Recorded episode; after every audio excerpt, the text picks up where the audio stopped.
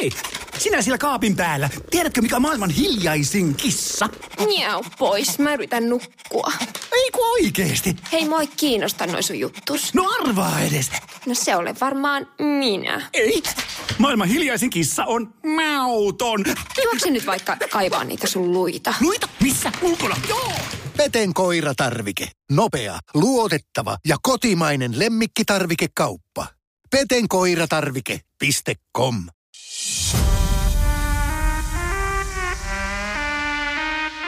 Minä olen Taneli Rantala. Ja minä olen Jukka Joutsiniemi. Tämä on Liftcast. Podcast, jossa nostamme sinut ja organisaatiosi seuraavat tasolle.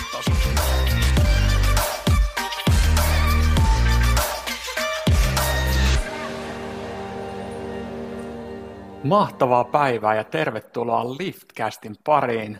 Täällä hostinne Taneli Rantala ja tänään studiossa vieraanani on Perttu Pölönen.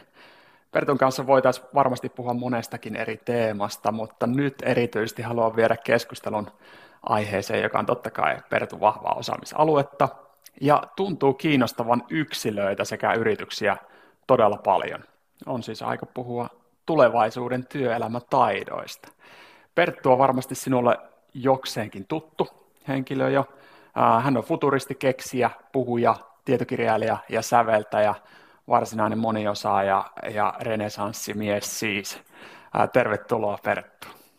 Kiitos paljon. Mitenkäs sinun viikko on rullannut tähän mennessä? Viikko on rullannut ihan hyvin. Oikeastaan niitä normaaleja askareita töitä tehdessä, että se mitä on nyt uutta, niin mulla on uusi kirja työn alla ja se on kiva, kun on nyt semmoinen taas projekti, mikä vetää, että mä oon lähtenyt tutkimaan somen varjopuolia, sitä, miten se vaikuttaa meidän yhteiskuntaan ja vähän semmoinen kriittisempi kulma, että, että, että, että mitä, mitä jos tämä jatkuu seuraavat kymmenen vuotta ja miten tähän on päädytty, pitäisikö tässä jotain tapahtua ja näin. Mutta anyway, että tuommoista on nyt sitten tällä viikolla kanssa vähän tutkinut. Erittäin herkullinen aihe ja tärkeä aihe. Pitää, pitää kyllä, tuoda tuntuu. kyllä keskustelua. Sitten se on jännä, että vaikka tietää, että kun on itsekin koukussa ja aika moni meistä, niin vaikka sitä tietää, että millä kikoilla meitä niin ohjataan, niin. Silti se on niin jotenkin jännä huomata, että ah, koko ajan oppii itsestäänkin lisää, kun tutkii sitä somea, että miksi mä oon tällainen kuin mä oon. Just näin, just näin. Tämä, eikö tämä sun kolmas kirja nyt? Joo. M- miten, tota, sä oot varmasti kirjailijanakin kehittynyt ja prosessi on kehittynyt, niin miltä, miltä tuntuu nyt kolmas kerta toden sanoa niin sanotusti?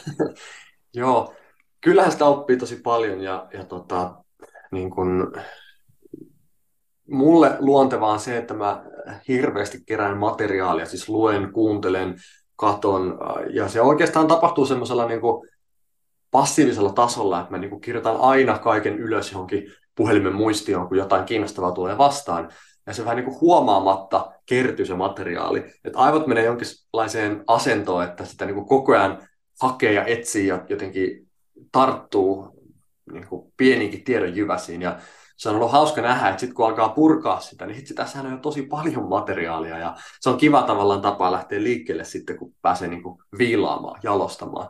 Et sinänsä se prosessi on aika lähellä säveltämistä, mitä mä silloin mm. aikoinaan opiskelin ja olen totta kai paljon myös tehnyt. Että tarvitaan niin kuin visiota, kärsivällisyyttä, pitää istua paikallaan, iteroidaan, iteroidaan, iteroidaan. Yleensä aina kun ottaa jotain pois, niin se paranee. Ja sitten kun sitä näyttää jollekin ulkopuoliselle, niin sitten taas niin kuin saa kylmää vettä naamaa, että ai niin, että ne aukot, mitä siellä on, mitkä itselle on tavallaan ollut, niin kuin, et ei ole huomannut niitä, koska itsehän sitä aina täyttää kaiken semmoisen tyhjän niin kuin omassa päässään, mutta sitten joku muu näkeekin, että hei, että tuohon, tuohon tarvitaan lisää, tai tuolta mentiin tonne vähän liian nopeasti tai jotain tällaista, niin se on kyllä todella hyvä ajatus niin harjoitus. Et puhuminen antaa paljon anteeksi, pystyy äänenpainoilla, kehon kielellä, sen sellaisilla pelaa, mutta kirjoittamisessa, niin että sä teet niin kuin ymmärrettävää tekstiä vaikeastakin aiheesta, niin se on tosi hyvä tavallaan harjoitus, että osaanko mä selittää tätä ymmärrettävästi mm. ja mm. muuttaa sen semmoiseen muotoon, että niin kuin ilman lähtötietojakin niin lukija sen jotenkin saa itselleen. Kyllä. Se on kyllä ollut tosi hyvä, hyvä tavalla. Mä, mä nautin siitä tosi paljon, kun saa haastaa itseänsä tällä tavalla. Mahtavaa, mahtavaa. Monet kuvailee sitä kirjan kirjoittamista semmoisena niin kuin, ää, todella raskaana projektina ja, ja semmoisen niin kuin vaikeana, mutta hienoa, hienoa nähdä, kuinka sulla silmät myöskin syttyy ja tavallaan ääni, ääni muuttuu kirkkaaksi, kun, kun puhut kirjan kirjoittamisesta mm. ja sitä innostuksesta.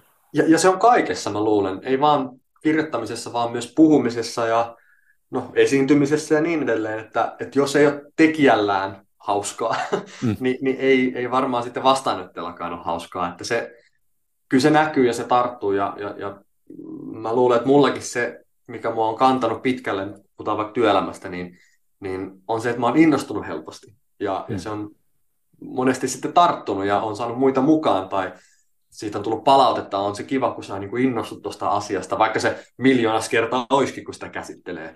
Mutta se just, että niin kuin, kun löytää sellaisen asian, mikä selvästi saa sut syttymään, niin, niin siitä pitää pitää kiinni, että siinä on jotain, jotain arvokasta. Ja, ja sekin on varmaan yksi tulevaisuuden taidoista, oppii tuntemaan itseään ja niin kuin altistaa ja etsii niitä juttuja, missä luontaisesti se drive pääsee syntymään. Että, että mullakin vaikka niin kuin puhuminen ja säveltäminen ja kirjoittaminen on sinänsä aika kaukana toisistaan, mm-hmm. niin jossain kohtaa mä huomasin, että ei kun tämä on sama asia, koska kaikessahan mä niin kuin luon jotain tyhjästä, mä välitän jotain, siis että mun prosessi, mä aloitan suunnitelmalla, sitten mä alan kirjoittaa tai säveltää tai puhumaan, mä tavallaan pyrin kirkastamaan jotain aihetta tai jäsentämään tai valaisemaan tai maustamaan tai värittämään niin kuin joko musiikin kielellä, kirjakielellä tai puheen kautta, niin jotain niin kuin ajatusta tai tunnetta. Tai... Mm. Ja, ja se, on, niin kuin, se oli mulle semmoinen ihana niin kuin, tavallaan löytö, että en mä olekaan ehkä rönsyyliä tai en mä ole tämmöinen tavallaan väärä tämmöinen, että et ikään kuin se sillisalaatti tausta niin kuin, ei ole välttämättä huono juttu, että etkö sä mm. nyt Perttu on vaan osannut keskittyä yhteen asiaan, vaan itse asiassa ne on saman asian, niin kuin, saman asian eri puolia, ne vaan näyttäytyy eri, eri domaineissa. Kyllä. Ja, ja, ja se oli mulle semmoinen ihana havainto, että mä ehkä oon tämmöinen, että se vaan niin kuin, tosiaan pääsee esiin sitten eri keinoin. Upea löydös selkeästi, että ei ole semmoinen tosiaan generalisti, joka tekee oppii mitä tahansa, voi tehdä mitä tahansa, vaan sulla on, niinku, sulla on aika selkeä polku tuossa kuitenkin. Niin ja varsinkin näin kun jälkeenpäin katsoo. Että kyllähän mm. se sitten pitää muistaa aina kun tämmöisiä, jos lukee elämänkertoja tai käy jotain bio tai tämmöisiä ihmisten tarinoita läpi, niin niissä on aina niin kuin nopeutettu joitain jaksoja, joitain jaksoja on hypätty yli, joitain jaksoja on selvästi hidastettu, ja sitä kautta siitä on saatu semmoinen koherentti, että yksi asia vei toiseen, joka vei kolmanteen, ja näin se on aina jotenkin ollut minulla tämä great plan, että miten asiat on tapahtunut. Vaikka todellisuudessa on ollut pitkiä jaksoja, kun on ollut, oltu ihan hukassa, tai ei ole tiedetty, mitä halutaan, tai on etsitty tai epäonnistuttu. Tai... Ja, ja mullakin se, niin kun, ja varmaan kaikilla, niin jälkeenpäin tuntuu jotenkin semmoiselta jotenkin järkevältä, että näinhän se tietenkin meni tai piti mennä, mutta kyllähän se on todellisuudessa ollut niin kuin monta kertaa, kun on pohtinut, että, että entä jos? Mm-hmm. On ollut semmoisia defining moments hetkiä, että jos tähän tarttuu, niin siitä on lähtenytkin niin kuin versomaan monen vuoden asia. Ja se on mulla ehkä ollut niin kuin se, mikä on saanut tämän uran tämmöiseksi sillisalatiksi, että mä oon monta kertaa tarttunut, ja sitten se onkin vienyt ihan muonne. Ja, ja sitä kautta sitten, kun katsoo taaksepäin, niin kaikenlaista on ehtinyt tehdä. Mutta, mutta ei ollut sinänsä suunnitelma, ei opo olisi voinut yläkoulussa tai lukiossa kertoa, että Perttu, tämmöinen ura sulla tulee olemaan, tai tämä on se sun juttu, vaan kyllä se on ollut sitä, että, että on niin uskaltanut kokeilla. Ja monella ehkä on vähän se, että jos on käynyt koulut tiettyyn positioon tai alaan, niin ajattelet, että enhän mä nyt hyvänen aika voi hypätä tai tehdä jotain ihan muuta, tai jotenkin kieltää itseltään sen, että että et, et, et jotenkin se olisi mahdotonta tai liian myöhäistä aloittaa, että ei tässä iässä enää tai jotain tällaista. Ja, ja tota, mä en tiedä, mistä se tulee, mutta mä toivon, että siitä päästäisiin eroon, koska niin kuin, ihminen oppii ja muuttuu niin kuin, halpaan asti. niin, niin musta se on jopa ihanaa, että me saadaan, kiitos työelämän tavallaan murroksen, me myös saadaan päivittää sitä, ketä me ollaan. Ja yhden yö, niin kuin, työelämän aikana meillä ehti olla monta eri työuraa. Mm-hmm. Niin mm-hmm. musta se on jopa niin kuin voimaannuttava asia. Toki ei kaikille, mutta Kyllä. se, että ei tarvi jämähtää yhteen asiaan, niin se on kiva. Kyllä. Ja näkyvyys on, on huomattavasti lyhyempi. Et ei, ei tosiaan tosiaan tiedetäkään, että minkälaisia työtehtäviä meillä ehkä 20 vuoden päästä on. Mutta mut tämä on mielenkiintoista tavallaan tuo heittäytymisen ja suunnitelmallisuuden suhde, mikä selkeästi sulla, ainakin tähän mennessä on mennyt tosi paljon siihen heittäytymiseen, niin miten nyt tässä tilanteessa, teet sä suunnitelmia, mm. Te, näet sä niin kuin, että missä sä oot vaikkapa viiden vuoden päästä? Joo, kyllä on hyvä olla mun mielestä suunta, mm. mutta Eisenhower sanoi, että suunnit, suunnitelmat on aika turhia, mutta suunnitteleminen on elintärkeää. Että ei tavallaan pidä, pidä ripustautua sit siihen, että kun mä oon nyt päättänyt, viiden vuoden päästä mä oon tuolla, niin, niin entä jos elämä ei mekään ihan just niin, tai jotain tapahtuu, tai entä jos tuleekin jotain todella uutta tai kiinnostavaa matkan varrelle, niin jos mä oon tavallaan ankkurannut identiteettini, että ei kun tämmöinen mä oon, niin sittenhän mä jätän sen mahdollisuuden, niin kuin, mä, mä en tartu siihen. Niin musta on hyvä, että on suunta, että tietää, että mihin, mihin päin haluaa mennä, mutta sitten on saatavilla, jos jotain käy tai tulee jotain yllättävää. Eli, eli on siinä mielessä joustava sen identiteetin näkökulmasta, että ei, ei niin kuin miellä itseään sen työkuvan kautta, koska se voi olla niin kuin iso juttu niin kuin hylätä se, jos joskus pitääkin hypätä toiseen. Eli tavallaan mieluummin lähteä siitä persoonasta ja taidoista ja ominaisuuksista, että mä oon sellainen ihminen, että mä haluan tehdä X tulevaisuudessa, mm-hmm. tai mulle Y-tyyppinen toiminta on, on, on selvästi lähellä sydäntä, mutta se, että missä töissä mä oon, tai missä maassa, tai missä, mitä ikinä se onkaan, niin se on musta sopiva niin jättää avoimeksi. Mulla esimerkiksi YK on kestävän kehityksen haasteet on semmoinen, mikä on ollut pitkään niin kuin, pitkän tähtäimen tavoite, että on se sitten puhumalla, kirjoittamalla tai perustamalla uuden yrityksen, niin näihin mä haluaisin että mun työ jotenkin liittyy. Mm-hmm. Se, miten se liittyy, se tosiaan on avoinna. Mutta tässä mielessä on hyvä totta kai suunnitella, mutta varo, ettei, ettei tavallaan ne suunnitelmat myös estä. Mm-hmm. Kun mä olin ihan pieni, mä halusin olla astronautti, ja varmaan aika moni muukin nuori poika, mutta eihän sitä niinku tajunnut, että miksi tai mikä se juttu on. Mutta sitten se on aika ehdoton unelma, jos se on, että astronautti tai ei mitään. Ja jossain kohtaa se sitten käy hassusti, että, että pitää luopua siitä ja se on, se on niin kuin tajua, että ei, ei, ei, ei musta voi tulla astronauttia tai tämä on mahdotonta. Ja jos sen astronautin sijaan olisi miettinytkin vaan, että avaruus, tutkiminen, tiede, seikkailu, tuntematon, nämä asiat mua kiinnostaa, niin sitten olisi tulevaisuudessa myöhemmin ollut vaikka mitä mistä valita. että tavallaan ei olisi luonut sellaista loukkua, että, että, että, että astronautti on se juttu. Ei, vaan itse asiassa ne aiheet, mitkä liittyy siihen, on se juttu. Niin tossakin pitää olla varovainen, että kun kysyy vaikka nuorilta, että mikä susta tulee, tai just missä sä näet itse viiden vuoden päästä ja näin, niin mm. ettei tavallaan sitten aja semmoiseen, että nyt anna mulle substantiivia ja sitten mm. pidä kiinni siitä, tai miksi sä valmistut, että ikään kuin se rajoittaisi sitten sitä työtä. Eli, eli, eli toi on kyllä yksi, yksi aspekti, mikä meidän pitää niin kuin taklata, kun tämä työ tulee sirpaloitumaan ja kun ole modulaarisempaa, puhutaan, että keikkatyöläisyys yleistyy, mikroyrittäjyys lisääntyy, niin, niin se, se vaatii niin kuin identiteetiltä myös aika paljon. Mm-hmm. Kyllä, kyllä.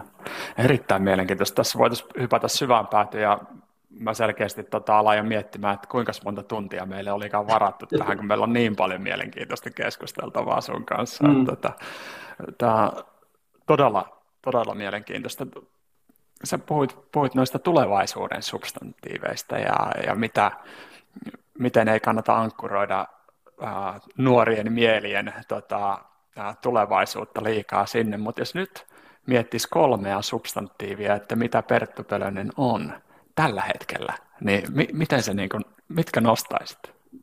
Substantiivia? Joo. Tota, ehkä yksi voisi olla, että kynä. Mm-hmm. Toinen voisi olla instrumentti tai soitin. Ja kolmas voisi olla uh, puro. Aika hieno, loistavaa. Mi- avaa puroa pikkasen. No voi olla, että mulla on viimeisimpänä mielessä se, kun ostettiin tontti tuossa vähän aikaa sitten. Se tontin ympäri menee semmoinen kiva puro, mikä solisee ja siellä on tullut vietettyä aikaa, niin, niin tota, se on tullut siinä mielessä lähelle. Mutta ehkä se rauhoittava elementti tai solina tai jatkuva liike tai tähän voisi tosi paljon löytää niin kuin mm. sitä metaforaa, mutta, mm. mutta se se on vaan kiva juttu. Mm, tiedä, onko mm. sille muuta syytä. Just näin. No tuntuu ainakin, että sä et, sä et kovinkaan niinku staattinen henkilö ole, että semmoinen niinku dynaamisuus selkeästi sussa huokuu. Toivottavasti. Ja kyllä siinä huomaa siellä tontillakin, kun ollaan tehty hommia, niin välillä sinne puroon kaatuu kaikenlaista, pitää käydä raivaa, välillä pitää vähän ruopata ja välillä se on ihan vesi alhaalla ja välillä sitä vettä on taas tosi paljon riippuen vuoden ajasta ja, ja tota, se on niin kuin oppinut vähän seuraamaan lähempää sitäkin elämää. Sieltä löytyy rapuja pari päivää sitten. Niin. Oi, oi, oi. wow!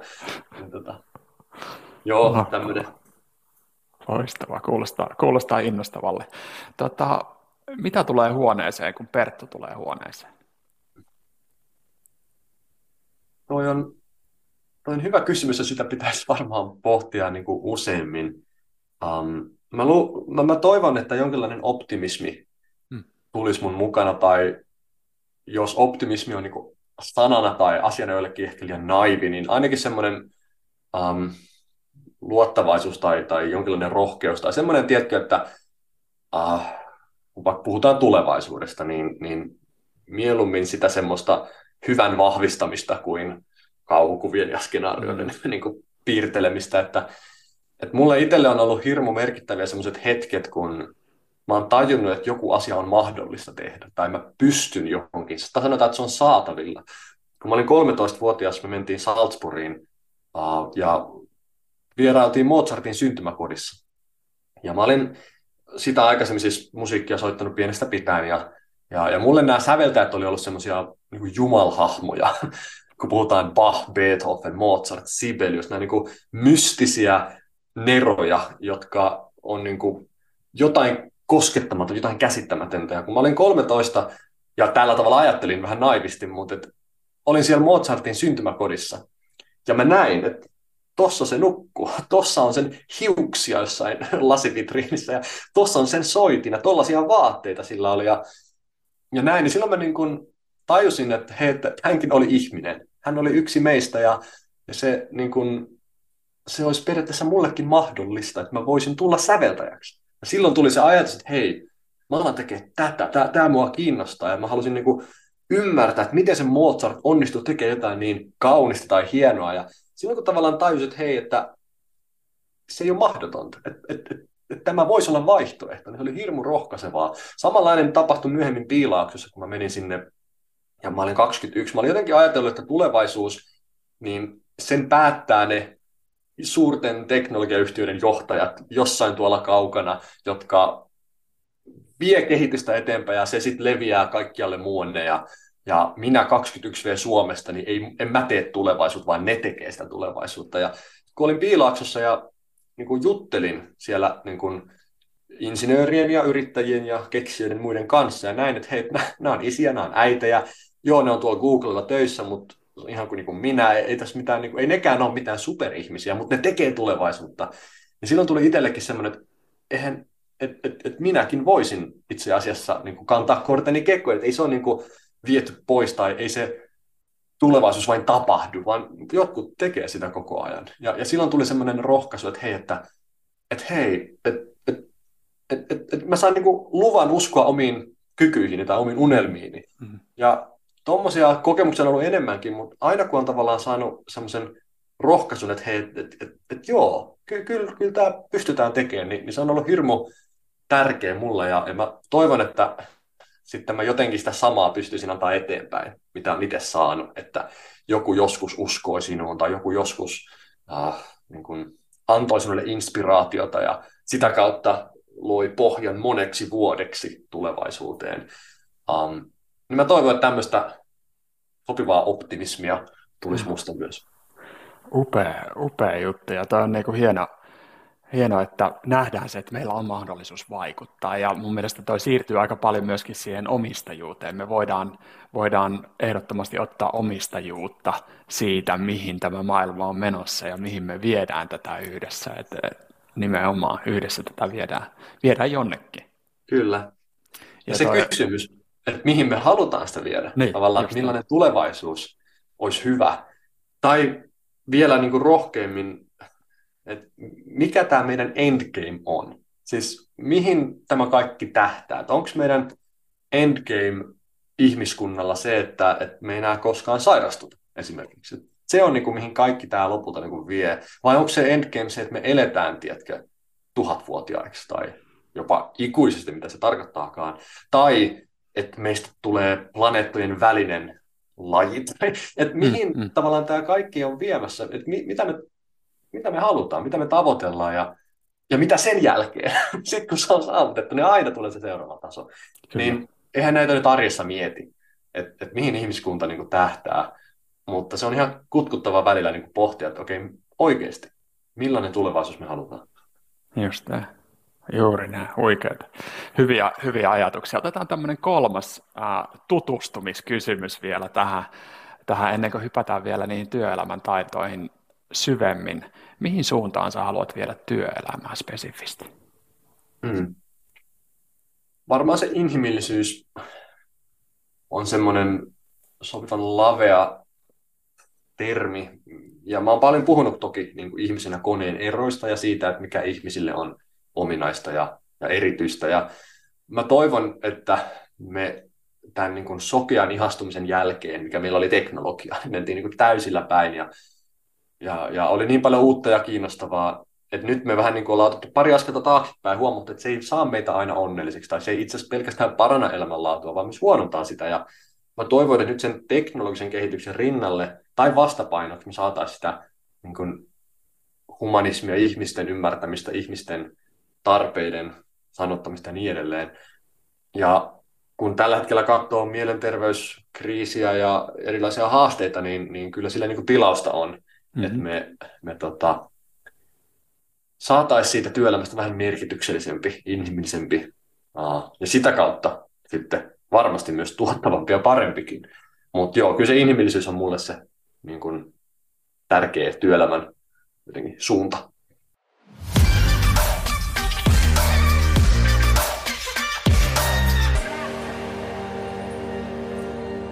Sä oot muutamaan tämmöiseen isoon työelämän muutokseen jo viitannutkin, ää, keikkatyöläisyyteen, mikroyrittäjyyteen, ää, ehkäpä tähän teknologian kehitykseen ja somen kehitykseen. Ää, mitä muita isoja muutoksia sun mielestä on, on meneillään nyt työelämässä spesifisti? Joo.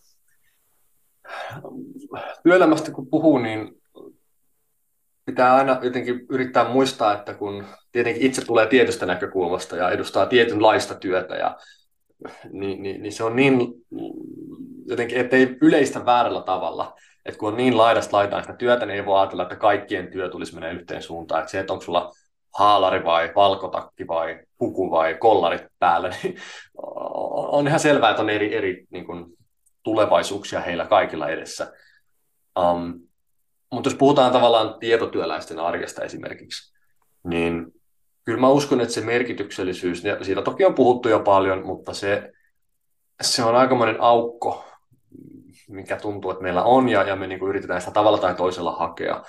Ja se ei enää tule sillä, että me vain nyt tsempataan sitä talouskasvua. Että jos mä saan vähän paremman telkkarin ensi vuonna, sata tuumaa, niin kyllä sitten mun elämä on onnellista. Tai jos mä saan, tiedätkö, sen seuraavan iPhonein taas kahden, vuoden kahden päästä, niin, niin, niin, niin sitten sit mulla on taas niin kuin hyvä olla. Et me huomataan, että se ei enää mene niin, että me ei eletä talouskasvun vuoksi, me ei eletä siksi, että me saadaan nyt vaan jotenkin lisää leluja ja parempaa palkkaa, vaan me tarvitaan jotain, jotain tärkeämpää. Sanotaan jotain semmoista, mikä on sen ponnistelun arvosta. Että tehdään työtä, millä on merkitystä. Sanotaan, että se on vaikka vastuullisuus, mikä meitä ajaa, tai, tai, tai joku tämmöinen isompi teema. Että voi olla, että sitä työtä ei enää oteta, missä on se paras palkka, vaan mieluummin se, mikä oikeasti sopii mulle paremmin tai mikä mun mielestä on tärkeä. Tai mä en enää osta sitä tuotetta, mikä on halvin, mikä on aina ollut se juttu, että mistä saa niin kuin isomman alennuksen, vaan se tuote, mikä on tehty vastuullisesti ja viisaasti ja se on, niin kuin, mä tiedän, että tarvii sitä, että se on niin kuin fiksua. Niin tämmöisiä niin kuin pitkiä, pitkään voimassa olleita drivereita, halpa hinta tai korkea palkka tai niin, niin ehkä se on jossain määrin, ei nyt tullut tiensä päätökseen, mutta sanotaan, että me ollaan alettu kyseenalaistaa sitä. Ja, ja nyt työelämässä se alkaa näkyä siinä, että me nyt sit vähän haetaan sitä merkitystä ja ehkä sitten vaihdetaan ammattia tai vaaditaan ihan erilaisia juttuja sit johtamiselta tai ylipäätään reflektoidaan. Kyllähän koronakin oli valtava tämmöinen niin kuin kriisi, mikä herkisti ihmiset sit pohtimaan yhtäkkiä, että, että mikä sitä kaiken tarkoitus olikaan ja, ja mitä mä haluan. Ja, ja sai yhtäkkiä vähän nyt peilauskohtaa, kun oli arki vähän erilaista. Ja alkoi miettiä, että voisiko se olla tällaista jatkossakin, tai haluanko mä palata vanhaan, tai onko se joku semmoinen balanssi tässä väliltä, mikä mun, mun, mulle sopii sitten parhaiten.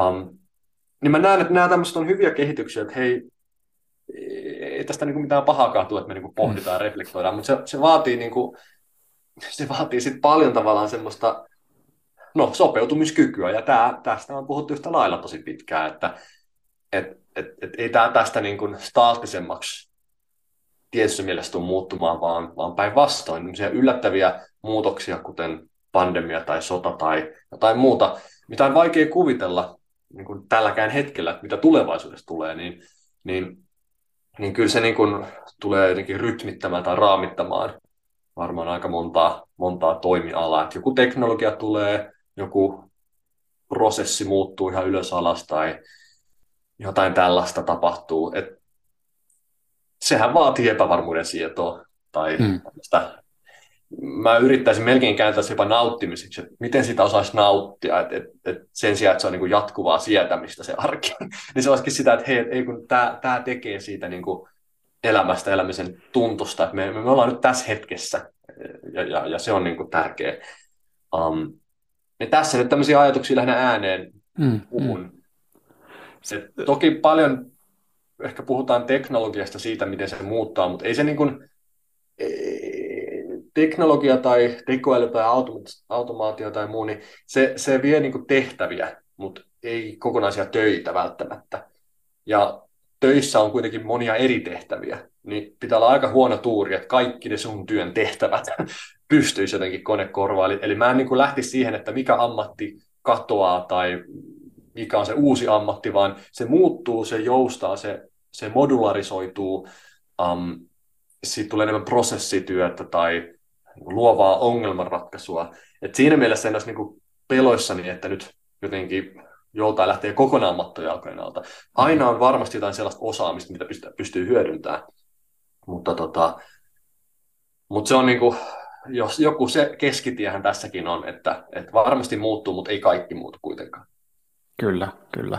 Kohta kun päästään noista spesifeistä taidoista keskustelemaan, niin varmaan varmaan just näkyy hyvin vahvasti se, että työn, työn luonne muuttuu. Sieltä ehkäpä just semmoisesta niin kuin, ää, voisiko sanoa, asioista, joita voidaan automatisoida, asioita, joita voidaan antaa koneelle tehtäväksi sitten just näihin, näihin tämmöisen monimutkaisempien kokonaisuuksien hahmottamiseen, ongelmanratkaisuun jne. Et, et, tota, se, on, se on varmasti erittäin mielekästä ja itse asiassa tähän tähän niin haluan yhdistää sen sun ajattelun siitä, että, että merkityksellisyys on tärkeä. Hmm. Ää, niin miten sä näet sen, sen merkityksellisyyden, sä viittasit hyvin paljon semmoisiin asioihin, jotka on niin kuin meistä suurempia asioita. Mutta miten sä näet sen merkityksellisyyden tunteen, kun me koetaan yksilönä, että nyt mä, nyt mä kehityn, nyt mä opin, mä teen itsestäni vahvemman ja, ja tota, älykkäämmän, mä stimuloin itseäni älyllisesti, niin mi- miten sä näet niin tämmöisen tavallaan tavoitteen tai merkityksellisyyden tunteen, onko se relevantti edelleenkin tulevaisuudessa, vai oletko nähnyt, että se ehkä tavallaan vähenee, se merkitys mm. vähenee myöskin ihmisten elämässä? Joo.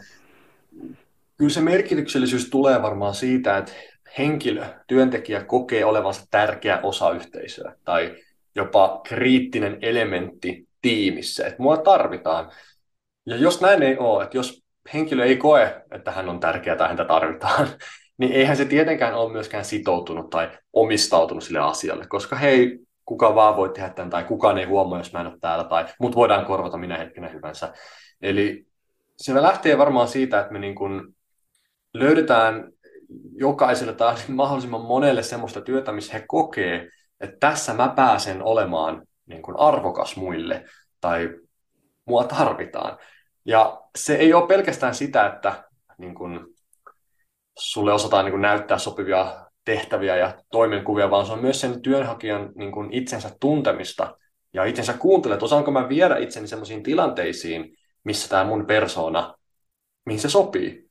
Että jos on luonnostaan henkilö, joka nauttii siitä, kun saa uppoutua ja keskittyä ja olla hiljaisessa tilassa, missä kukaan ei häiritse, niin sitten jos löytääkin itsensä tilanteesta, että ympärillä on koko ajan hälinää ja puheensorinaa ja muuta, niin se ei, se ei niin kuin tietenkään sitten tunnu oikealta se työ, niin se ei ole sen työpaikan vika välttämättä, vaan se, että nyt me ei tunnettu itseämme tarpeeksi hyvin, että me osattaisiin sanoa, että mihin minä sovin.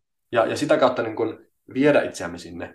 Um, niin se on paljon sitä, tavallaan tutustuu siihen, että minkälainen työ tai minkälainen toiminta mulle sopii, että mi- mihin mun luonne vähän niin kuin mua automaattisesti vie. Mutta se merkityksellisyys tulee tosiaan siitä, mä sanoisin, että me koetaan, että meitä tarvitaan.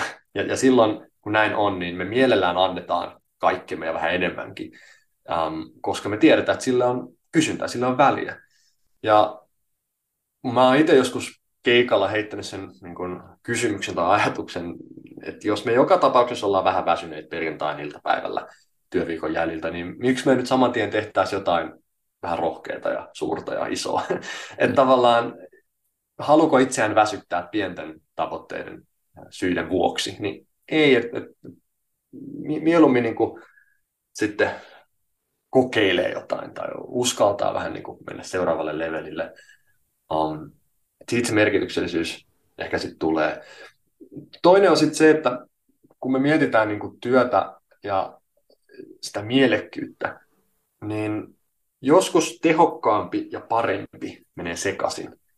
Eli me saatetaan tehdä jostain asiasta tehokkaampi, ja se toimii paperilla, se näyttää hyvältä ja sanotaan, että me vaikka optimoidaan jotain prosessia tai me annetaan algoritmille joku homma tai näin. Ja se on tehokkaampi, me säästetään, me optimoidaan se, mutta siitä ei välttämättä tule parempi. Se, että asiakaspalvelu on botin kautta saatavilla, niin se on tehokkaampi, mutta se ei välttämättä ole parempi. Se, että kirjastoa pyörittää koneet tai robotit eikä ihmiset, se on tehokkaampi, mutta se ei ole parempi.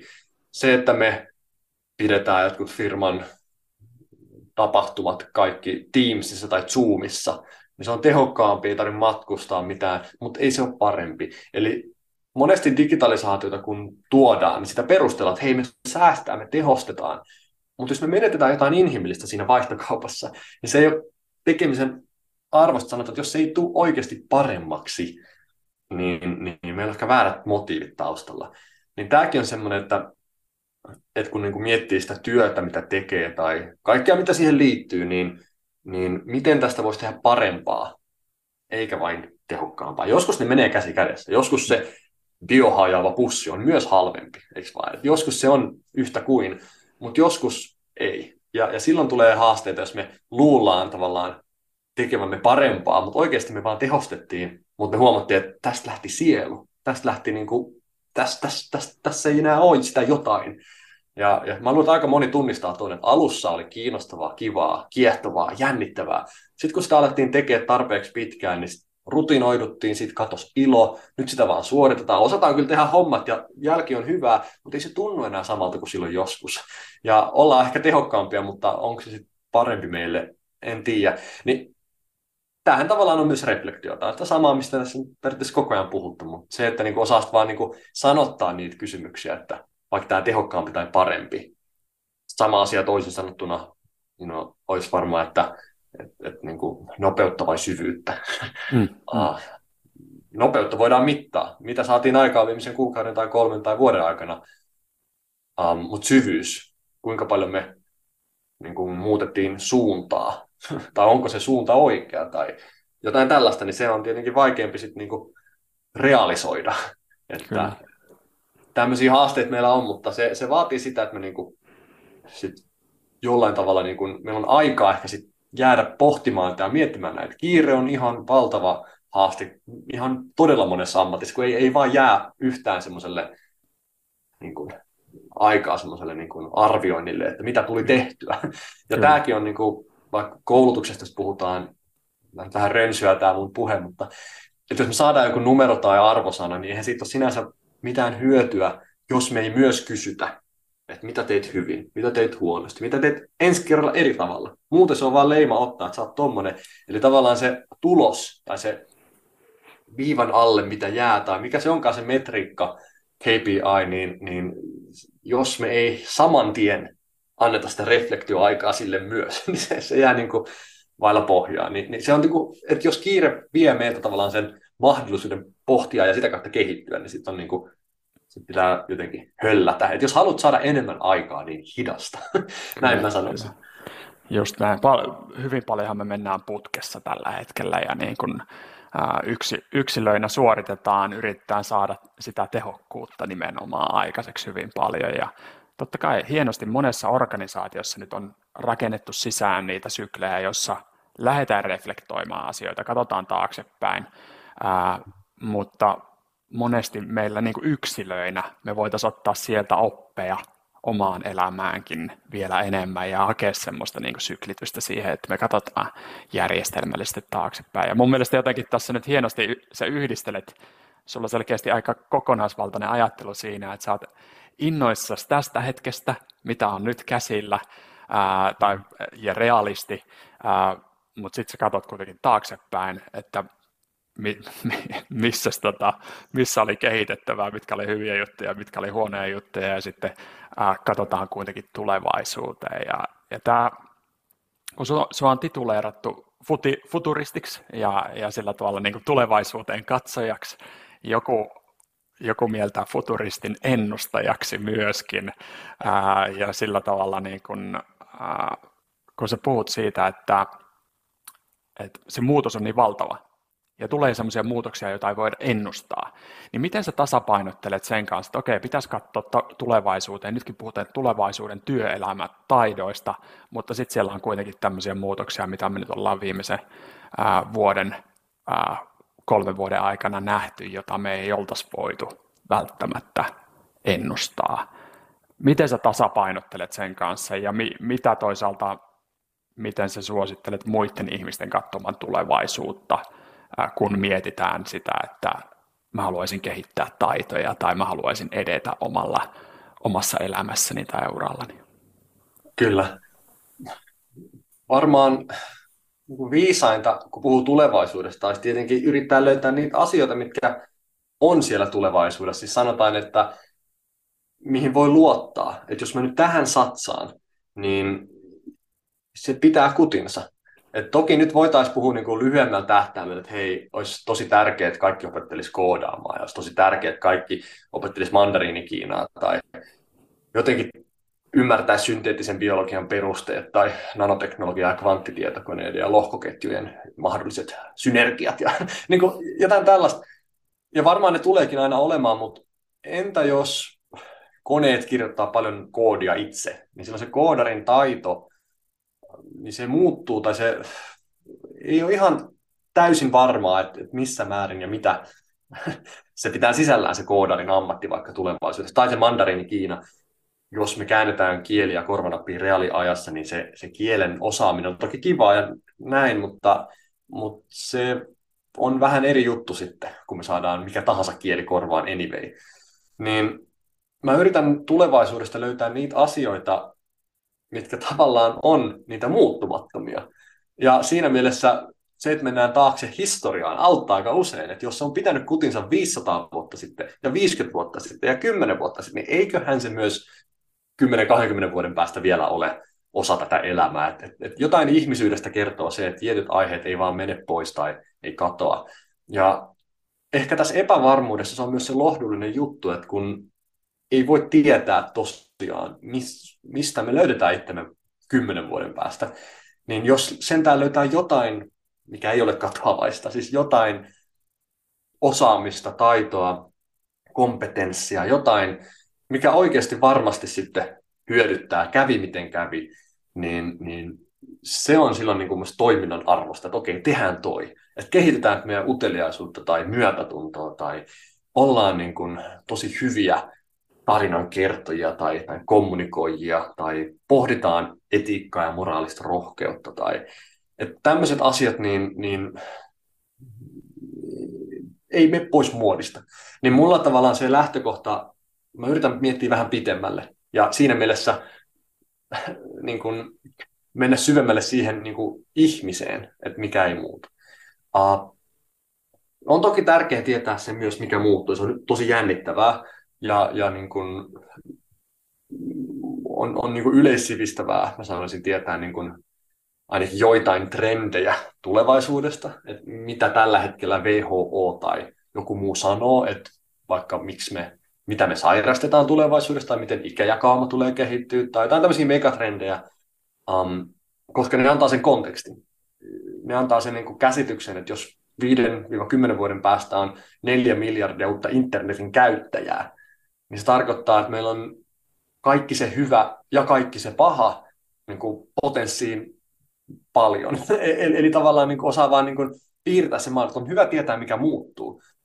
Mutta, mutta, mutta kunnianhimoisempaa on tietää, mikä ei muuta. Ja se on vaikeampaa. Mm. Kyllä kaikki osaa heittää niin kuin ideoita ja arvauksia. Kyllä futuristikin, niin kuin, ei siinä voi olla oikeassa eikä väärässä. Sä puhut jostain, mistä ei ole tapahtunut vielä. Ni, niin se on, niin kuin, se on kiva, että voi herätellä, ravistella, mutta mut, niin kuin, let's be real. Et lopulta se, niin kuin, ketä me ollaan ja mi, mitä tämä on, tämä ihmisenä oleminen, niin, niin se on, ei, ei se katso tulevaisuudessa. Välillä kun vaikka googlaa future tai katsoo, miten niin tulevaisuudessa puhutaan vaikka Skifissä, kun on pilvenpiirtäjiä ja lentäviä autoja ja harmaata ja kiiltävän sinistä ja dataa liikkuu. Nämä kuvat on tämmöisiä hyvin semmoisia. Niin sitten mä mietin, että miksi, että missä on niin kuin missä on puistot, missä on perheet, missä on luonto. Et eikö meillä tulevaisuudessa ole näitä juttuja, kun niitä ei missään tulevaisuusvisioinnissa näy. Ja se on lopulta niin kuin, ehkä sitten futuristien tämmöinen, niin mihin ne kompastuu, että, että me, niin kuin, me vahvistetaan semmoista tiettyä kuvaa, vaikka itse asiassa niin voi olla, että se vastatrendi onkin, että me päinvastoin mennään offline, me halutaan ottaa niin omavaraisuutta, me halutaan ottaa pariskelta taaksepäin ja, ja, ja se on niin kuin, mitä ei pidä unohtaa, että tämä on varmasti myös ihmisille aina tärkeää, tämmöiset asiat. Niin, niin ehkä toi, niin kuin, mä itse pyrin niin kuin, vahvistamaan hyvää, siis et, et, et, kun puhutaan, että et kumpi voittaa, hyvä vai paha, niin se kumpi on vahvempi. Ja tulevaisuudesta voi puhua ongelmien ja haasteiden kautta, ja, ja se on tärkeää, että ei ole sinisilmäinen. Et, et meillä on ihan tosi isoja ongelmia, mutta on liian myöhäistä enää olla pessimisti. Että jos me nyt ajatellaan, että no niin, ei, että, että jos jotain, niin nythän meidän nimenomaan pitää kääriä hihat ja niin kuin mm-hmm. vahvistaa, hyvä lähteä niin kuin tekemään. Että ei voida niin kuin jäädä enää tulee makaamaan ja niin kuin voivottelemaan, että mitäs minä sanoin, vaan että, että nyt pitää, niin kuin, nyt ei ole vaihtoehtoja muuta kuin lähteä se hyvän kautta. Kyllä, kyllä. Ja totta kai me tarvitaan niitä ihmisiä, jotka, jotka sanoo, että, että nämä ja nämä jutut pitää korjata ja olla realisteja ja ehkä kriittisiä sen suhteen, mutta mut kyllä nyt tarvitaan tekijöitä. Eikö se ole näin? Että nyt, nyt tarvitaan niitä ihmisiä, jotka vie meitä sinne parempaan suuntaan, e- eikä siihen niin kuin tuomio, tuomion päivään, mikä on kuvattu monessa skifi, skifi tota, tarinassa.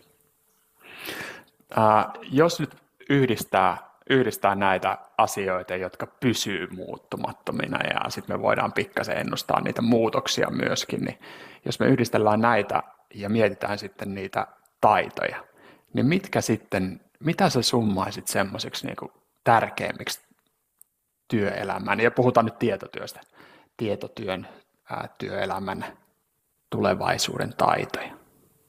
Hmm. Joo, No, jos lähtee vaikka liikkeelle siitä, että tämä maailma tulee varmaan digitalisoitumaan vähän enemmän, ja varsinkin siellä kaikkialla, missä sitä vielä ei ole, niin, niin, niin hekin, hekin tulevat mukaan, niin tämä on esimerkki tilanteesta, missä niin kuin, taito kommunikoida tai selittää ymmärrettävästi omia ajatuksia, tunteita. Vaikka jos Einsteinin aivot, mutta kukaan ei tajua, niin sitten mitään hyötyä. niin se on, se on niin kuin korostunut että miten tuolla niin kuin digilaitteissa ja miten tuolla kaikkia niin kuin tullaan toimeen ja, ja, ja toimiiko se. Sanotaan, että, että niin kuin, mihin asti se riittää ja mihin asti se itse asiassa niin kuin ei täytä sitä meidän tarvetta yhteydelle.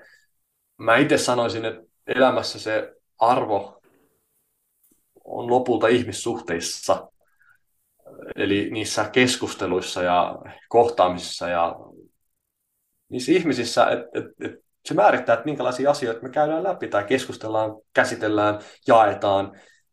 Ja, ja mitä paremmin esimerkiksi osaa asettua toisen asemaan, että okei, myötätunto, niin ihmiset muistaa sen. Sen kautta tulee kaikki muu. Se, se niin kuin jättää jäljen ja, ja se, että tässä digitaalisessa maailmassa me osattaisiin olla myötätuntoisia ja kommunikoida esimerkiksi, niin vaikka se on aina ollut tärkeää, niin nyt se on yhä tärkeämpää, koska olisi niin helppo vaan laittaa viestiä ja tavallaan jättää se sen niin kuin, teknologian hoidettavaksi se, että mä lähestyn jotakuta, enkä niin kuin, jotenkin sitten tiedä, miten se oikeassa maailmassa tapahtuisi. Niin, niin, tota, niin toi on niin esimerkki siitä, että, että tavallaan muuttumaton, mutta tavallaan vain yhä tärkeämpi, koska ympäristö on muuttunut. Niin toi on ehkä se yksi tärkein, mitä mä sanoisin. Um, toinen, vaikea näitä sille laittaa top kolmoseen tai, tai niin arvottaa, että mikä on tärkeämpi kuin toinen, mutta mä, mä toivon, että niin se uteliaisuus ja semmoinen niin kokeiluhalukkuus tai eksperimentointi, mikä vaatii rohkeutta, niin olisi, olisi asia, mihin me niin tietoisesti vielä satsattaisiin enemmän, koska ei ole ohjeita tulevaisuutta varten. Ei me voida katsoa, että miten ennen tehtiin, koska tämä nykytilanne on erilainen. Ja nyt vähän niin kuin luodaan niitä käytäntöjä ja frameworkkeja, ja, ja, ja jotta opitaan, niin pitää päästä kokeilemaan, toimiiko tämä vai ei. Ja jos me ei uskalleta kokeilla, koska vaikka me pelataan epä, epäonnistumista, niin, niin sit me ei päästä niin oppimaan. Se kokeilu johtaa aina oppimiseen. Joko sä onnistut tai sä opit käytännössä. Niin mä toivon, että, että tavallaan me osattaisiin niin nähdä uteliaisuus, kun joku ajattelee, että hei, aina se työntää nokkansa joka paikkaan, niin ikään, kuin se olisi huono juttu. Me osattaisiin nähdä se positiivisena. Toi on voima, joka vie meitä eteenpäin. Me halutaan tietää. Mutta jos se jää siihen, että ei mun tarvi, tiedätkö, että sähköä tulee töpselistä, vettä tulee hanasta ja, ja tota, wifi tulee siitä boksista ja mitäs mä keksisin vielä, tiedätkö, niin, mm. niin, niin sitten sit, niin loppuu tämä tää, niin kehitys. Et me, me, me tarvitaan sitä, että entä jos, mitä jos, että oppiminen tulee kokeilun jälkeisestä pohdinnasta. Et kun me ollaan kokeiltu jotain ja sitten mietitään, mitä tuli tehtyä tai oliko tämä hyvä juttu vai ei, niin se on se hetki, kun me sisäistetään. Ei se, kun me kuullaan siitä, hei joo, mä luin siitä kyllä kirjan. Joo, kyllä tästä tuli puhetta työpaikalla. Ei se, kun me kuullaan se, eikä se, kun me opitaan se ulkoa, vaan kun me kokeillaan ja sitten pohditaan, että, että niin kuin, mitä tapahtuu. Niin se on se hetki, niin hyvin monella tietotyöläisellä se jää siihen, että joo, onhan tämä ihan tuttu juttu, joo, on tästä puhuttu ja kyllä mä tiedän, että salattia pitää syödä. Joo, kyllä mä tiedän, että ei pidä torkuttaa. Ja sitten kun kysyt, että syöksä salattia, torkutatko että Se, että sä tiedät, ei ole mitään, jos sä toimi sen mukaisesti. Jos sä et niin kuin, ole vienyt sitä käytäntöä ja se vaatii sitä, että no kokeillaan. Et, et se, se pitää niin kuin tehdä. Että tietäminen, vaikka sitä tietoa on ihan hirveästi ympärillä, niin se on vasta puolet. niin mä toivon, että tämä niin kuin kokeiluhalukkuus että me tehdään niin kuin matalalla kynnyksellä eksperimenttejä, niin, niin se olisi toinen taito tulevaisuutta ajatellen. Ja kolmas, mä toivon, että me saataisiin vähän neutraalimpi suhde teknologiaan. Um, ei tarkoita, että olisi niin positiivinen tai näin, vaan me oltaisiin vähän lähempänä sitä ihan vain sen takia, että se ei niin kuin jää semmoisen mystisen verhon taakse kuinka moni meistä on koskaan rakentanut verkkoa missään, jotta näkisi vähän, että mitä se on, mistä se koostuu, tai koskaan koodannut robottia tai kopelonut mikropiiriä tai koskettanut transistoreita, niin aika harva meistä. Ja, ja kun me ei ole koskaan tavallaan päästy niin rakentaa tekemään, niin me ei ole luotu semmoista niin kuin läheistä suhdetta siihen, että emme niin oikein ymmärretä, että mitä tuo koneen sisällä on, miten tämä kaikki toimii. Se vaan jotenkin toimii, mutta ei ymmärretä, että miksi. Ja se on mennyt niin pitkälle jopa, että me ollaan tehty siitä identiteettiasia. Että mä en ole teknologia-ihminen tai mä en ole mikään tekniikan ihmelapsi. Ja jotenkin me sysätään vastuu muille, että mun ei tarvitse tietää tai tämä ei ole mun juttu. Ja mun mielestä meillä ei ole varaa siihen, että joku sanoo itsensä irti. että jos polkupyörä menee rikki, niin sä, sä laitat ketjut takas, että sä muodostaa sellaista suhdetta, että mä en ole polkupyöräihminen. Tämä polkupyörät on mun juttu tai tiskikoneet ja pyykinpesukoneet, niin se jotenkin ei vaan niin kuin, mulle kolahda, tiedätkö? Ei kun se, mitä sä teet ja käytät ja ymmärrät, niin se ei ole, se ei ole mitään magiikkaa. Niin se, että me tavallaan saataisiin enemmän semmoisia kokemuksia, että, että, että tämä teknologia ei ole vain tekemässä kaikesta hankalaa ja vaikeaa ja se on käsittämätöntä, vaan se on itse asiassa niin kuin aika hauskaa leikkiä, peliä, ja sitä kautta me voitaisiin ehkä sit vaikuttaa paremmin siihen, että mitä me halutaan tällä tehdä. Eli, eli se ei niin kuin jää muutamien ihmisten päätettäväksi, jotka ymmärtää ja tajuaa perusteet ja tietää, mitä siitä pystyy tekemään. Että tavallaan, että meillä olisi niin kuin isompi joukko ihmisiä niin kuin yhdessä osallistumassa keskusteluun, mitä tekoälyllä voidaan tai ei voida tai mitä sillä halutaan tehdä. Eikä niin, että vain harvan käsissä on lopulta se, joka niin kuin, päättää, että miten sinä ja minä ja me kaikki käytetään vaikka meidän puhelinta, tai miten me kaikki käytetään meidän läppäriä, tai mitä sieltä läppäristä löytyy ja niin edelleen. Et teknologiaa, varsinkin digitaalista teknologiaa, on pääasiassa kehittänyt viimeiset 30 vuotta niin nuoret miehet. Ne on ollut yliedustettuna, ja sen takia kaikki, mitä meillä on, on tavallaan hyvin homogeenisen porukan niin kuin, tuotos tai heijastus heistä. Ja jos vaikka kirjallisuus olisi pääosin nuorten miesten tekemää, niin se olisi hyvin kapea kuva, mikä meillä on kirjallisuudesta ja mitä kaikkea kirjallisuus voisi olla. Se on ihan kammottavaa, mitä kaikkea meitä uupuisi kirjallisuudesta. Niin jos meillä olisi enemmän erinäköisiä, eri ikäisiä, eri taustaisia ihmisiä tekemässä teknologiaa, me osattaisiin ottaa paremmin huomioon myös esimerkiksi se ikäihminen, joka ei taju eikä ymmärrä ja sen takia syyttää, että teknologia on paha juttu. Ei se teknologia paha juttu, vaan se, että meillä ei ole yhtäkään ikäihmistä siellä kehittäjätiimissä. Me ei osata ottaa huomioon. Et jos meillä olisi yliedustettuna vain nuoret naiset, viimeiset 30 vuotta tehnyt meille, tiedätkö, somea, läppäreitä, puhelimia, niin meidän maailma olisi ihan erinäköinen. Tietenkin. Jos meillä olisi mm. vain yli 60 pääosin autotallissa perustamassa uusia firmoja ja insinööreinä, niin meillä olisi ihan erinäköinen maailma. Niin tällä hetkellä se, miten teknologia heijastuu useimmille ihmisille, niin se on vain vähän siitä potentiaalista. Ja kun vielä saati sen lisäksi me edes ymmärrä, miten se toimii, niin tässä olisi hirveästi potentiaalia hyvään ja parempaan, mutta, mutta, mutta monille se on ehkä mennyt ohi. Mm-hmm. Niin mä toivon, että tämä teknologiasuhde, vähän arkisempi ja sitä kautta sitten monipuolisempi, toiveikkaampi, että sillä myös pystytään paljon hyvään. Ei sen tarvi olla vaan, että mielenterveys menee ja demokratia uhataan ja kaikenlaisia haasteita tulee, vaan se voi olla myös niin kuin todella ilmastonmuutoksen ja mielenterveyden niin kuin ennaltaehkäisiä esimerkiksi. Niin niin tämmöisiä juttuja. Eli ensimmäinen oli se niin kommunikaatio ja myötätunto, toinen oli sitten niin kokeiluhalukkuus ja kolmas teknologia suhde.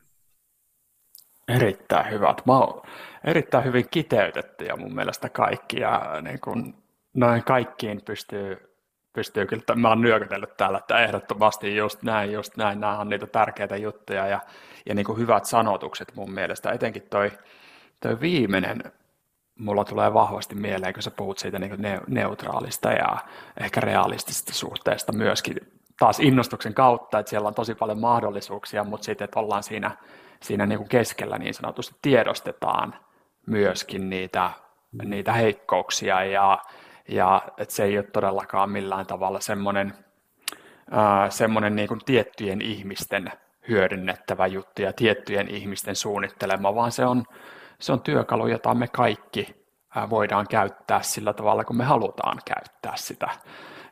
Et se on, se on hienosti, hienosti sanotettu. Ja kun mä itse mietin tätä, että mitä, mitä ne nyt oikeastaan on sitten nämä, nämä työelämätaidot, niin jotenkin mulla tämä ensimmäinen, sun, sun mitä sä nostit, kommunikaation ja, ja tämä niin kuin yhteistyö muiden ihmisten kanssa, niin kyllä, kyllä tämä itsellä tuli monessa yhteydessä ja ää, etenkin nyt kun puhuu, puhuu ihan tästä hetkestäkin, mun mielestä tämä nyt korostuu tosi paljon. Me ollaan itse asiassa mun mielestä puhuttu nyt viimeisen viiden vuoden aikana tosi paljon niistä niin kuin itsensä johtamisen taidoista. Ja mielenkiintoista huomata, että sulla ei itse asiassa nyt ollutkaan semmoista ää, it, selkeää itsensä johtamisen taitoa tässä, tässä tota, näissä kolmessa.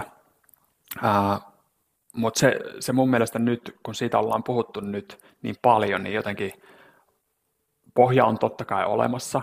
Ää, ja totta kai sitä pitää kerrata ja kerrata, jotta me viedään niitä asioita käytäntöön, niin kuin sä sanoit. Ää, mutta nyt se iso hyöty on saatavissa nimenomaan siinä, että mitä me tiiminä tehdään. mitä me tehdään yhdessä, miten me hyödynnetään sitä niin kuin kollektiivista potentiaalia, eikä vaan mietitä sitä, että miten mä nyt täällä omassa pienessä tota, etätoimistossa niin toimin mahdollisimman tehokkaasti. Just näin. Joo, ja toi, toi itsensä johtaminen, mä mietin, kun mä teen paljon keynoteja, puheita ja, ja on monia eri aiheita, niin viimeisin aihe, mitä olen lähtenyt tutkimaan, liittyy oikeastaan itsensä johtamiseen, mutta vähän eri näkökulmasta kuin ehkä, mitä nyt ainakaan itse on hirveästi kuullut, että olisi käsitelty, että, että miten olla aloittelija. Koska sehän vaatii sitä, että me uudestaan ja uudestaan nöyrytään takaisin oppia rooliin ja otetaan niin kuin vastaanottajan positio. Ja, ja se on niin kuin itsensä johtamista niin kuin viedä itsensä aloittelijaksi, koska meidän pitää sitä osaamista päivittää vähän niin kuin me päivitetään puhelinta uudestaan ja uudestaan. Ja, ja semmoinen niin aloittelijan mieli, varsinkin jos on monta kymmentä vuotta ja pitkään rakentanut niin kuin uraa tietyn jotenkin, sanotaan, että kuka nyt halusi luopua siitä, minkä on saanut aikaan. Kuka nyt halusi enää takaisin aloittelijaksi. Vihdoin ollaan siitä päästy eroon. niin ei kukaan, mutta, mutta tulevaisuus, kun jotain tapahtuu, niin me, me ollaan aloittelijoita. Mm-hmm. Me, me ollaan tilanteessa, mistä meillä on kokemusta ja se on taito. Ja mä luulen, että toi on niin kuin yksi, miten itsensä johtamisesta voisi puhua enemmän, että, mm-hmm.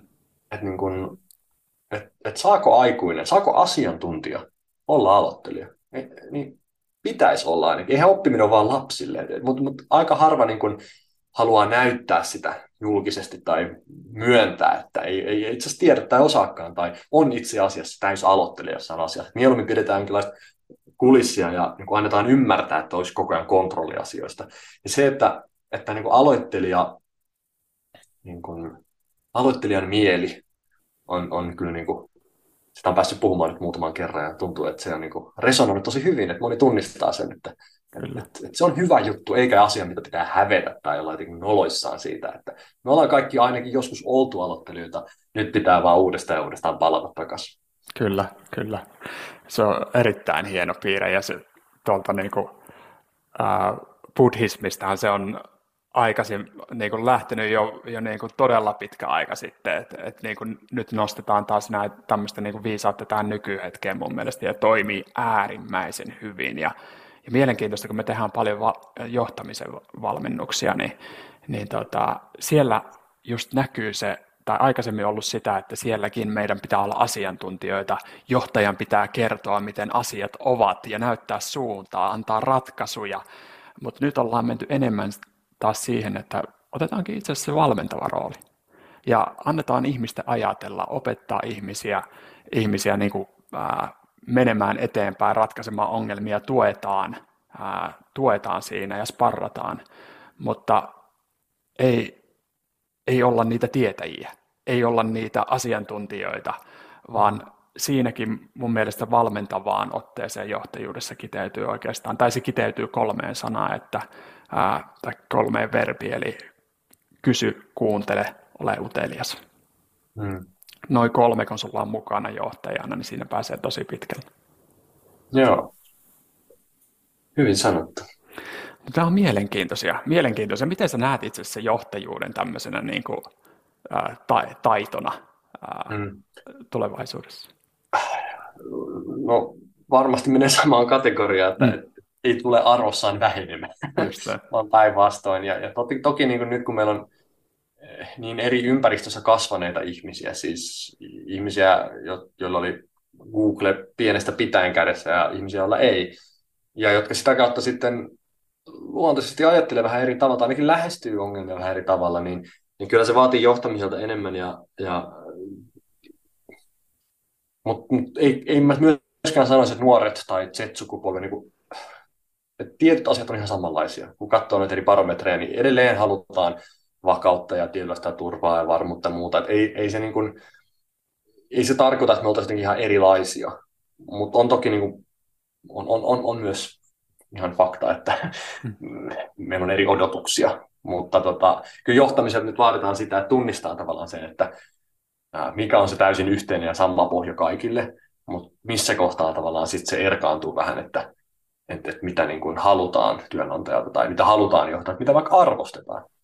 Mm. Sama hengenvetoon pitää sanoa, että Z tai milleniaali niin kuin ikäluokat, mä en ehkä itse hirveästi tykkää näistä jaotteluista, koska ne on kuitenkin aika ihmisen tekemiä siis siinä mielessä, että on No ja, mutta anyway, niitä on tutkittu ihan älyttömän paljon. Siis koko ihmiskunnan historian eniten tutkittu sukupolvi, niin sieltä löytää mitä tahansa haluaa löytää. Sieltä niin kuin saa niin kuin omalle argumentille vahvistuksen, koska ei se ole mikään homogeeninen ryhmä, että kaikki on muuten tällaisia.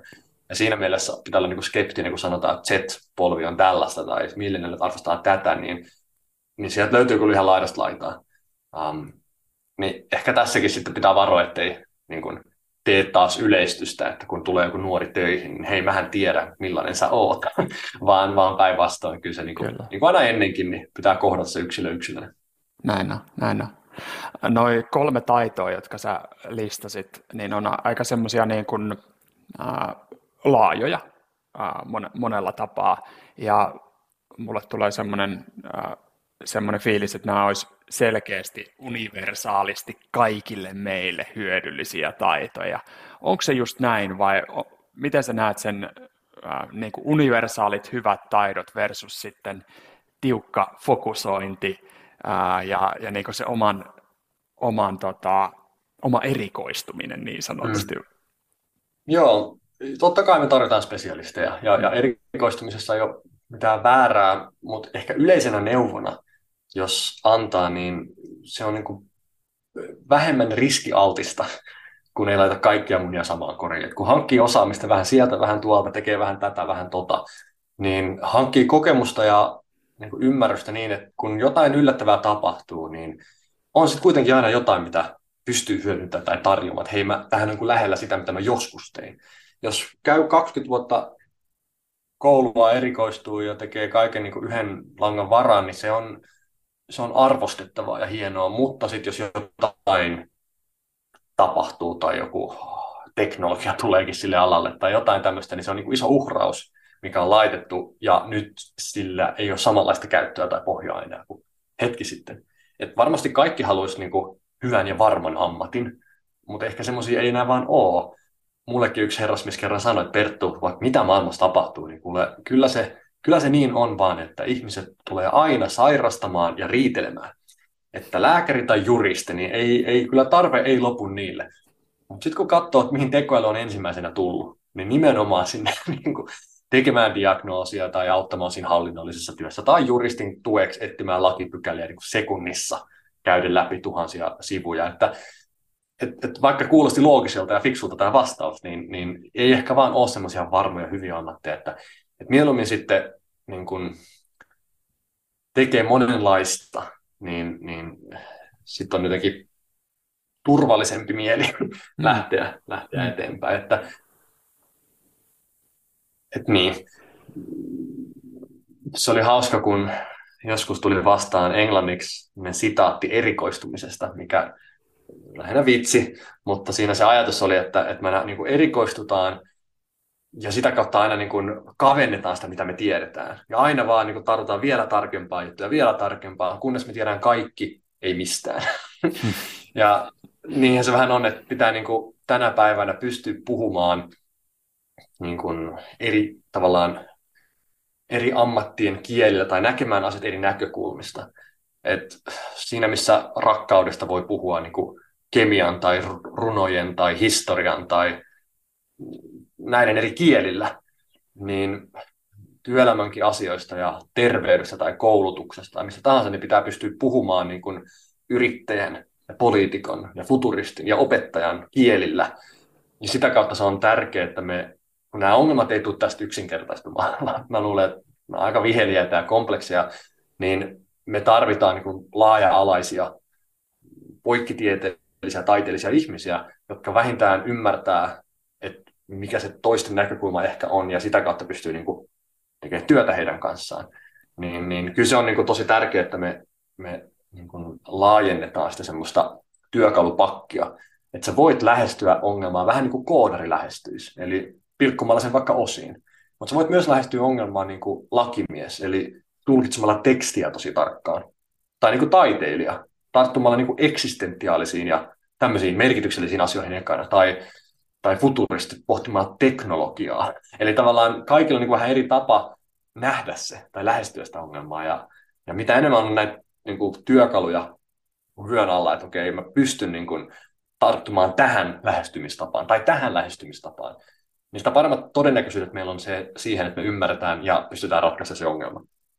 Eli, eli kyllä mä sanoisin, että niin kuin yleisenä neuvona on, on hyvä olla rönsyyliä. Ja mä, mä oon tavallaan itse pyrkinyt elää sitä, mm. sitä mm. myös todeksi, että on niin kuin huomannut, että sieltä taidekoulutuksesta niin sai ihan hirveästi oppia yrittämiseen. En, en, en osannut nähdä tai kuvitella tai olettaa tällaista, mutta näin kävi. Piilaaksossa sain hirveästi ajatuksia niin teknologia hörhöiltä, niin sain hirveästi ihan niin kuin taiteeseen. Oli niin kuin huikea jutella niiden kanssa. Ja, ja, ja asiat kyllä menee ristiin.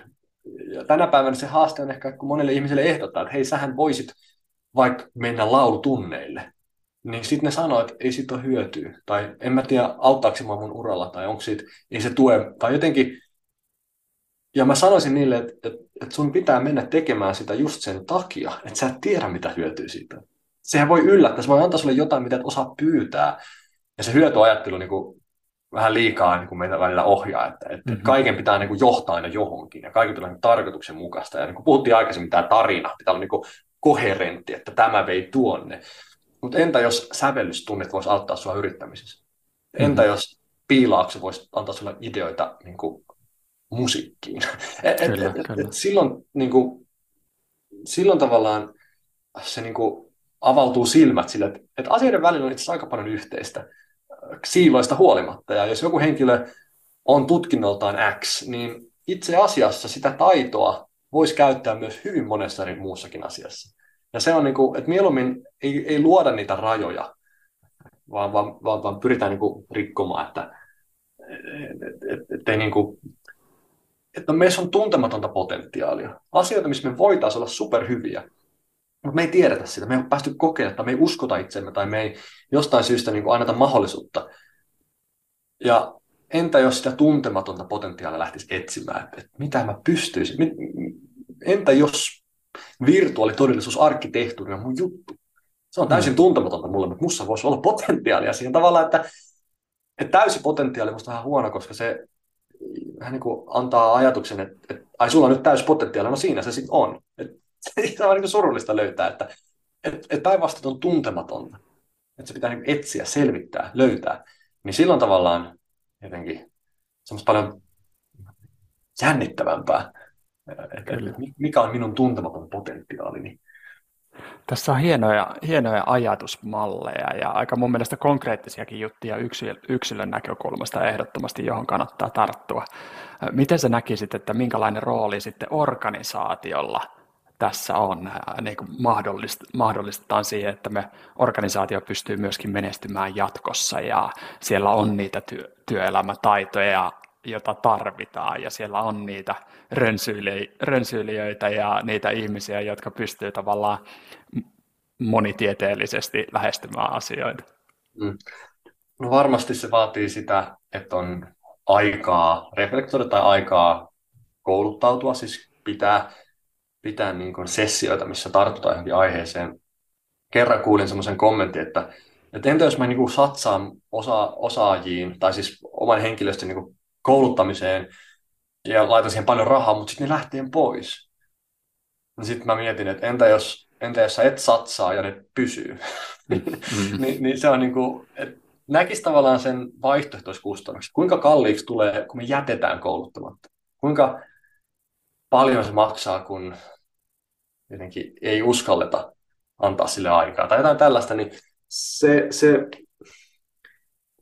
se on tärkeää, että me, me, tota, me löydetään niin kuin aidon oikeasti aikaa sille. Ja me myös niin kuin uskalletaan nähdä vaikka semmoisten asioiden arvo, mitkä ei mene sinne Exceliin sitten kuitenkaan lopulta. Me nyt käytettiin päivä, tiedätkö, johonkin vaikka, no, itsensä johtamiseen, mutta se ei niin kuin huomenna näy, paljonko se meille tuotti.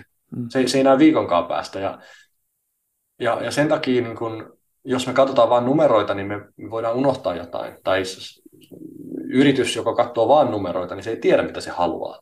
Koska ne asiat, mitä oikeasti on, niin kuin, mitkä on haluamisen arvoisia, niin aika harvoin ne niin kuin, realisoituu. Siis, että se on seitsemän, no 12, vaan, vaan että se on jotain, että se tuntuu paremmalta, se tuntuu oikeammalta, ja tämä sopii, tai tämä on, tärkeä tai jotain tällaista.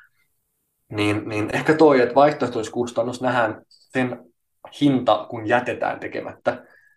Ja sitä kautta ymmärretään, että tähän kannattaa satsaa. Hmm. Um, niin sitä kautta on ehkä helpompi myydä ajatusta siitä, että tämmöisiin ns. pehmeisiinkin taitoihin kannattaa, kannattaa satsaa. Kyllä. Äh, tota, kerrotaan loppuun vielä jostain viimeaikaista henkilökohtaisesta oivalluksesta, mitä sä oot tehnyt. Oi, onpas, onpas hyvä ja vaikea. Um, tota, mä, mä, mä oon semmoinen, että aina kun tulee vastaan joku, joku asia, mikä mut sai ajattele tai se resonoi, niin mä yritän kirjoittaa ylös. Mm. Mulla on semmoinen vihko, mikä on täynnä tämmöisiä jopa aforismeja tai sitten tämmöisiä vaan niin lauseita tai mm. repliikkejä. Ja, ja sieltä voisi ottaa niin kuin tosi paljon erilaisia juttuja. Ne ei välttämättä ole niin omia oivalluksia, ehkä ne on saanut mut oivaltamaan. Um, mutta jos mä mietin nyt, yritän palauttaa mieleen, että mitä mä oon viimeksi kirjoittanut sinne, um, niin ehkä yksi, mikä musta vaan niin kuin hienosti kiteytti asian, oli se, että joku psykologi, nyt en muista enää nimeä, sanoi, että kriisi kulutetaan kertomalla. Musta se oli hyvä.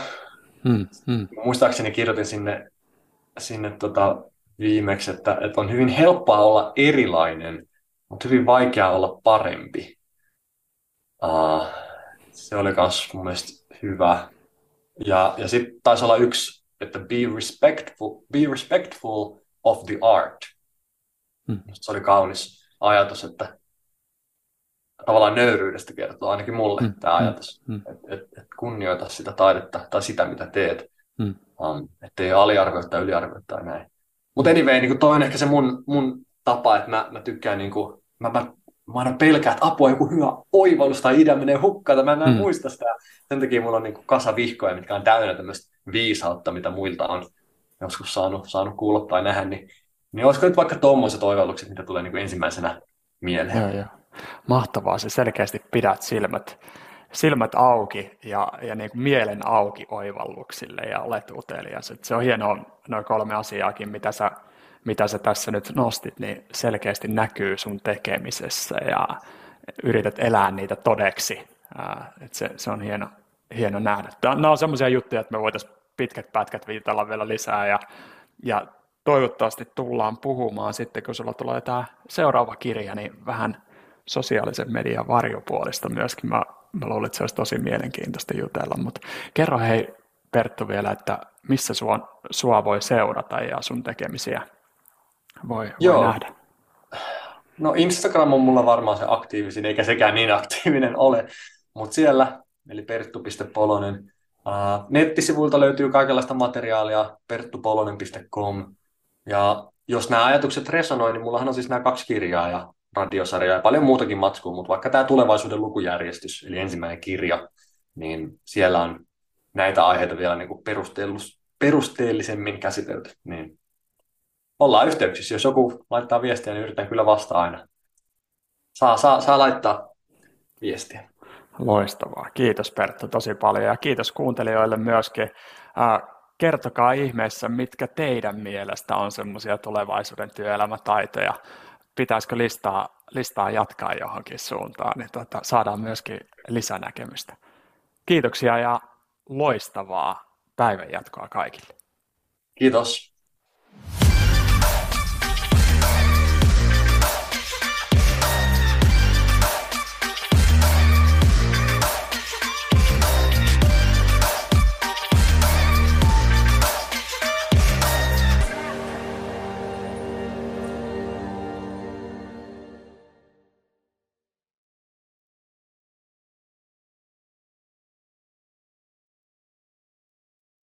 Peten koiratarvike. Nopea, luotettava ja kotimainen lemmikkitarvikekauppa. Tule suurmyymälöihimme tai tilaa näppärästi netistä. petenkoiratarvike.com